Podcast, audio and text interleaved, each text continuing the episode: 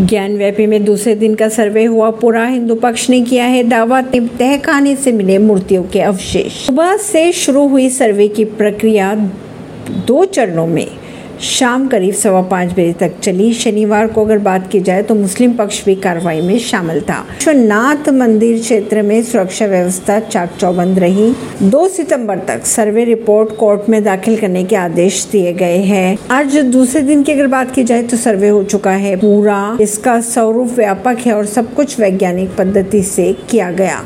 ऐसी ही खबरों को जानने के लिए जुड़े रहिए जनता श्रेष्ठता पॉडकास्ट से। परवीन दिल्ली से।